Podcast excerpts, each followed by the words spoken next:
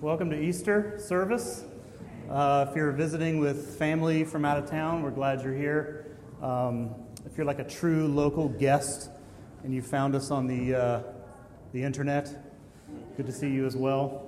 Um, and if by chance you thought this was a side stage at the 420 Fest, welcome as well. So uh, you'll have to wait to smoke your weed. But this is church. And um, but my name is Derek, and I'm the pastor. And today is Easter and uh, Resurrection Sunday. Oftentimes it is called as well. Come over here so I can see this crowd. Sorry about that. Oh, you want to hide?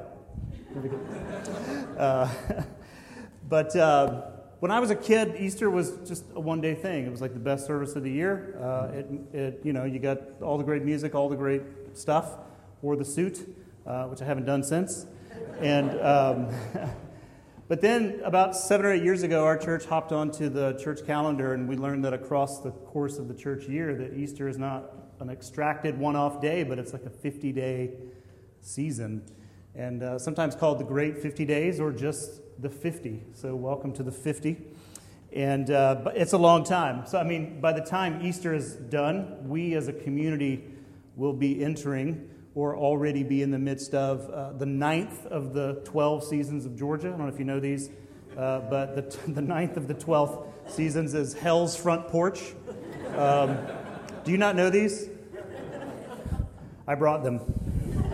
These are the 12 seasons of Georgia in order. We have winter, then we have a fool's spring, second winter, spring of deception, third winter, this is the season we're currently in, the pollening.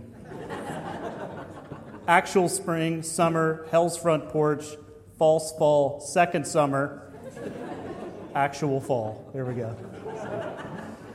That's all I got. So, thank you. I didn't make those up, but thanks for clapping. Uh,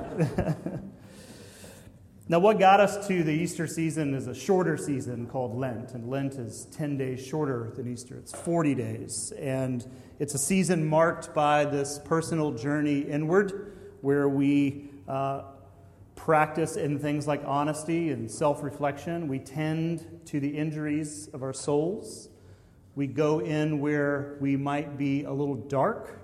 Uh, we spend some time there. Um, we pay attention to how we have been injured in our faith over the last year.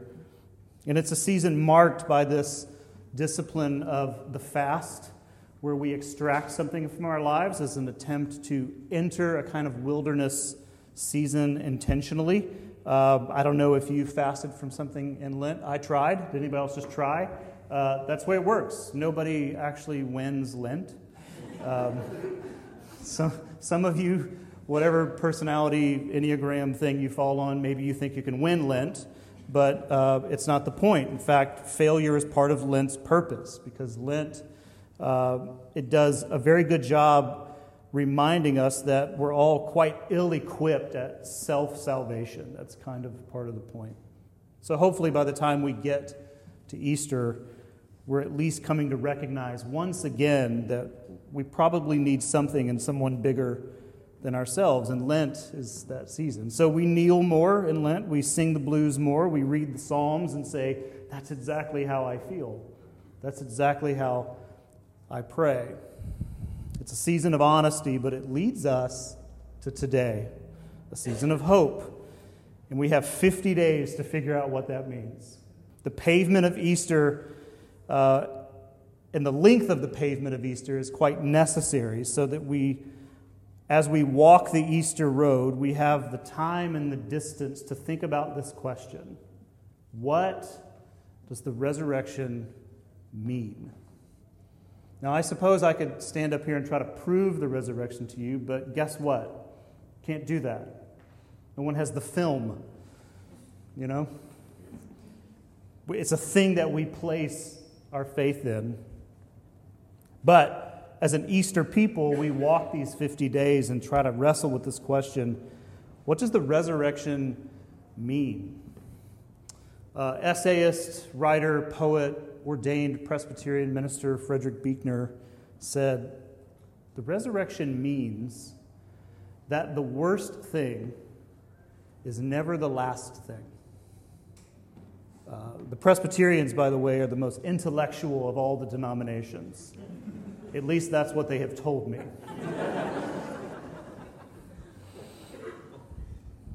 but that is what it means. It means that the very worst thing is never the last thing. Amen? And that's what I want us to think about today, and that's what I want us to figure out over the next 50 days. Now, his words are inspired by the words of the Apostle Paul. These aren't just pulled out of his genius mind, but they come uh, are inspired from the words of the Apostle Paul in one of our readings today in 1 Corinthians 15. Um, so if you have a Bible, you can turn there, 1 Corinthians 15. I'm just going to read the section that's given uh, for this Sunday, and, um, and then we'll talk a little bit about how that question or how that statement about the resurrection is quite important for us today. Uh, in verse 19, chapter 15, verse 19, Paul writes, if in Christ we have hope in this life only, we are of all people most to be pitied. But in fact, Christ has been raised from the dead, the first fruits of those who have fallen asleep. For as by a man came death, by a man has come also the resurrection of the dead.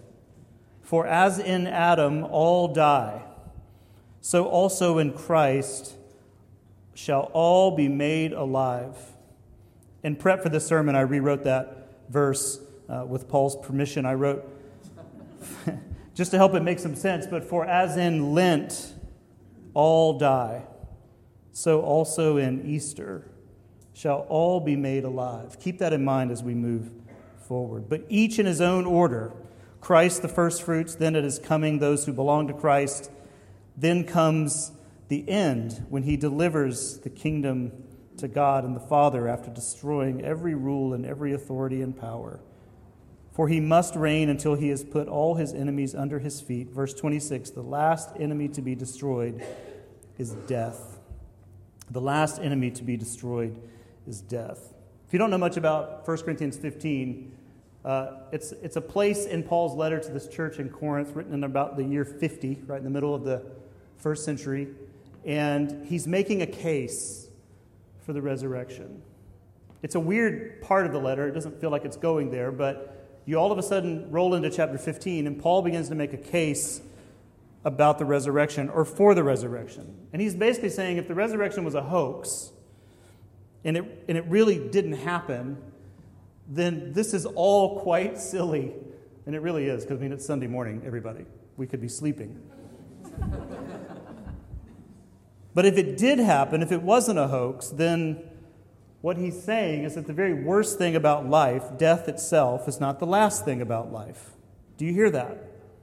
That death doesn't have the final word on life. That's what we know about the Easter story intellectually. Even if we don't always find hope in the story and we struggle at times to even believe the story, we at least know the story. Like you could go to Sunday school and win your badge at the quiz show because you could, you could repeat it. Oh, yeah, Jesus died on a cross, they put him in a tomb, and boom, he came out. I know the story even if I don't believe it. So we know that. We know the intellectual piece of Easter. We could all pass that Sunday school quiz.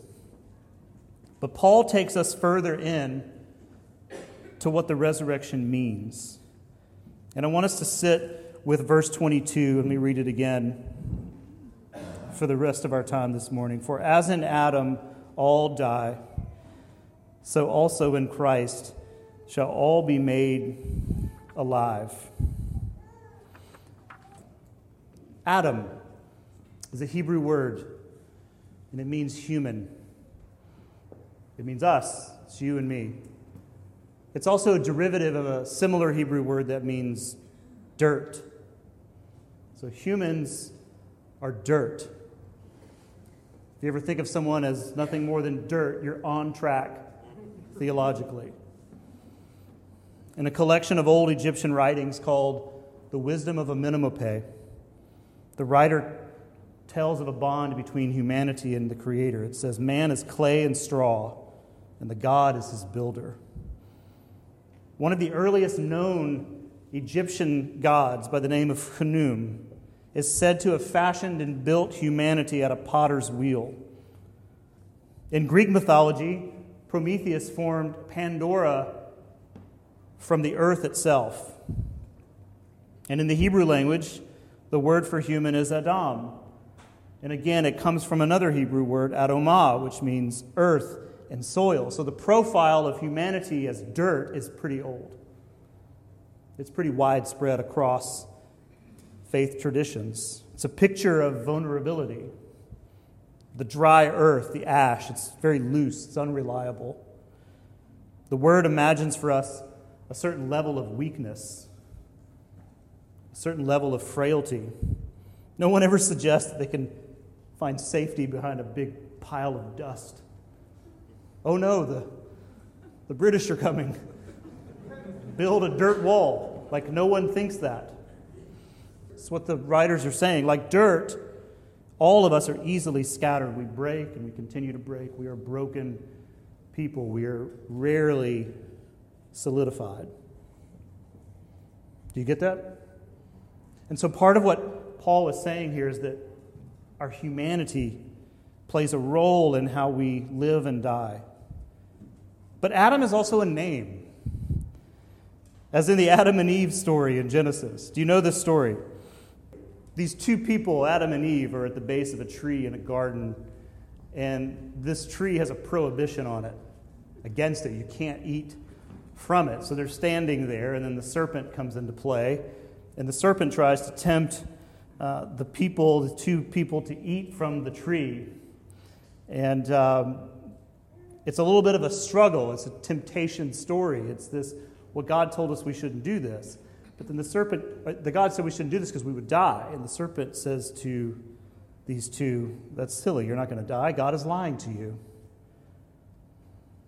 Don't worry about disappointing him. Just take it. In fact, if they went for it, this is what the serpent says this is the temptation. If they went for it, if they trusted themselves, they would circumvent the need for God that they would, as the serpent tells them, become like God. It's a great story. You don't need God, you just need to take the next step. You can reach for that identity. And they bought it hook, line, and sinker. And what ensued was nothing less than a kaleidoscope of, of shame, of hiding from God, of blaming the other person.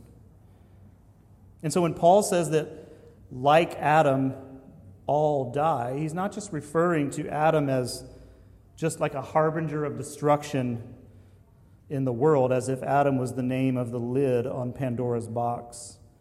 He's saying that, like Adam, our anthropology is very low. We're weak. And made even more so by our desire to be strong, to be divine, to be righteous. Adam is a picture of a frail humanity. Adam lives up to his etymology and his weakness and frailty, he finds failure. So when Paul says, For in Adam all die, we get it. Because we too, like dust and dirt, are not as strong as we often imagine. And we all know the failures that just come with being human. In the biblical tradition, death is way more than just not breathing. Death is also a kind of living. And for Paul, um, Adam pictures for us this life of self salvation. And that kind of life is lived by all of us. We want to be enough, have enough, know enough, be seen and known as enough. Few of us want people to look at our lives and think they're not enough. So we work hard on ourselves, religiously even. We reach for divinity in our own ways. We get involved in pious behaviors about our politics or the way we raise our kids or how we work out, how we project ourselves to the world. And these things can morph into their own religious like environments and communities where there are rules for admission and steps for expulsion. Change your politics, and you might have to make new friends. Change your parenting philosophy, and you might have to find a new mom's group. There's some, there's some religious culture out there. David Zahl's new book, Seculosity, please get it, regarding the polls about declining church attendance, writes this What the polls fail to report is that the marketplace in replacement religion is booming. We may be sleeping in on Sunday mornings in greater numbers, but we have never been more pious.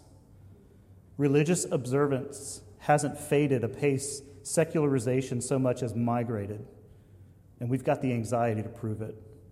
We are seldom not in church.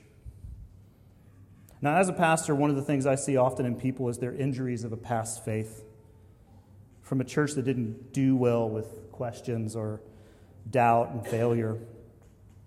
And it makes me feel lucky to have grown up in a church environment where um, I was allowed to wander and say really stupid things in class and offensive things and to fail a lot. And it pains me when I sit with people whose experiences are from the other end of the spectrum. I can't relate. But David's always right.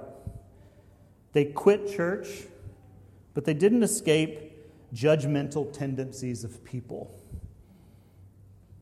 Like, you don't have to be a Christian to be a judgmental ass. that tradition knows no faith system.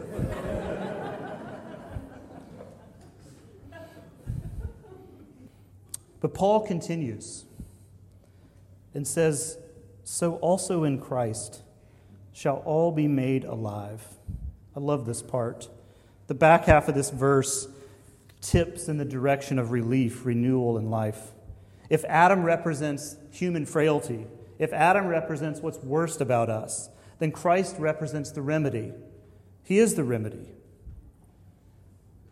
And resurrection, as Buechner says, means that the very worst thing is never the last thing. At least that's the way the New Testament sees it. And I want to just close with a couple of things here.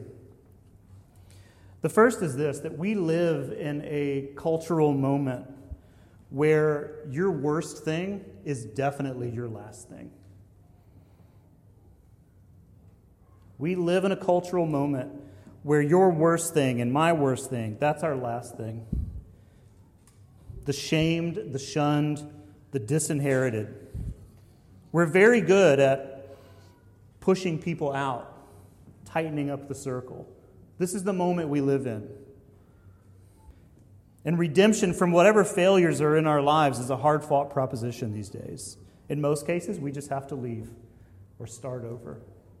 We can't find redemption in our communities anymore. Condemnation comes quite easy in our world. And when the losses in someone's life are made evident, Close friends will leave for the safety of disassociation. And enemies will come in closer, never to miss the chance to rejoice over the failings of another. This is why losers are most alone, most at risk, and most in need. And people the world over are living painfully with their imperfected and broken lives, their weaknesses exposed, and convinced, because we've told them that your worst thing is your last thing. Perhaps you understand that today. But again, I want to remind you that, at least from the resurrection's point of view, the, the worst thing is never the last thing. The church has always been offensive to culture in its days. Some ways, it shouldn't have been offensive. But in other more substantial and uh, honorable ways, it has always been offensive. Even just in recent history, the church was definitely a voice in the abolitionist movement. The church, some branches of the church in America, were quite vocal in support of women's equality. And in more recent years, of just social equality. The church is running first in line with the worldwide sex trade to try and stop it. It's true. The church has always, at times in its own days, been offensive to culture. What's going to be scandalous about the gospel in our time What's going to be scandalous and offensive about the church in our day will be its indiscriminate inclusivity and its stubborn behavior to make sure that it's continuing to make room for failures at the table of God. That sounds good on paper, but it's really hard. We're very good at sorting ourselves and then building communities around that. But the church in our time, what will be the scandal of the gospel, which is truly what the scandal of Jesus was in his own day, just hanging out with all the wrong people. I mean, Joel, one of our elders, and I were talking about this. Like, the first meeting of all the disciples had to have been awkward, you know? Levi's here?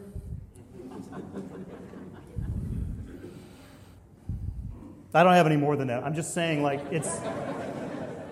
It was a completely eclectic group.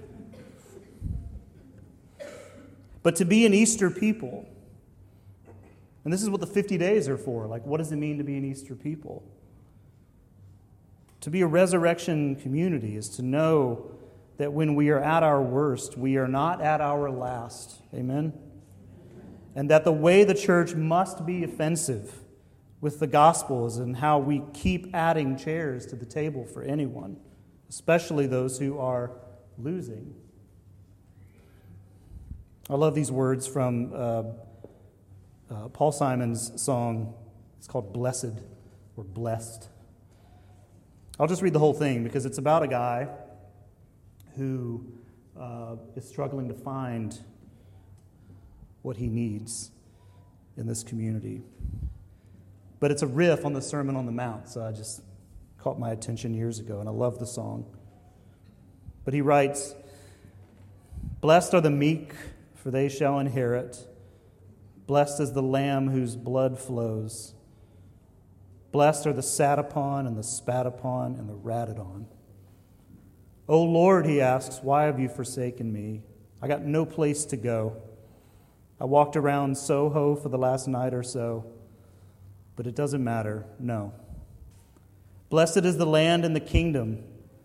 Blessed is the man whose soul belongs to. Blessed are the meth drinkers, the pot sellers, the illusion dwellers. Lord, why have you forsaken me? My words trickle down like a wound that I have no intention to heal. Blessed are the stained glass, window pane glass. Blessed is the church service that makes me nervous. I love that line. Blessed are the penny rookers, the cheap hookers, and the groovy lookers. O oh Lord, why have you forsaken me? It's this longing for a kind of community where that can all be present. And there's a blessing over it. The scandal of our time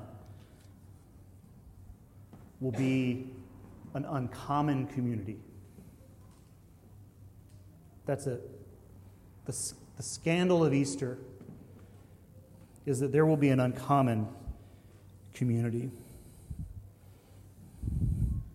And so Paul just says whatever is worst about us, it is not the last of us. Christ is the last of us. We are made alive in him. And again, resurrection is not just, hey, Jesus came back. It's what does that mean? And it means that the worst thing is never, ever the last thing. Amen?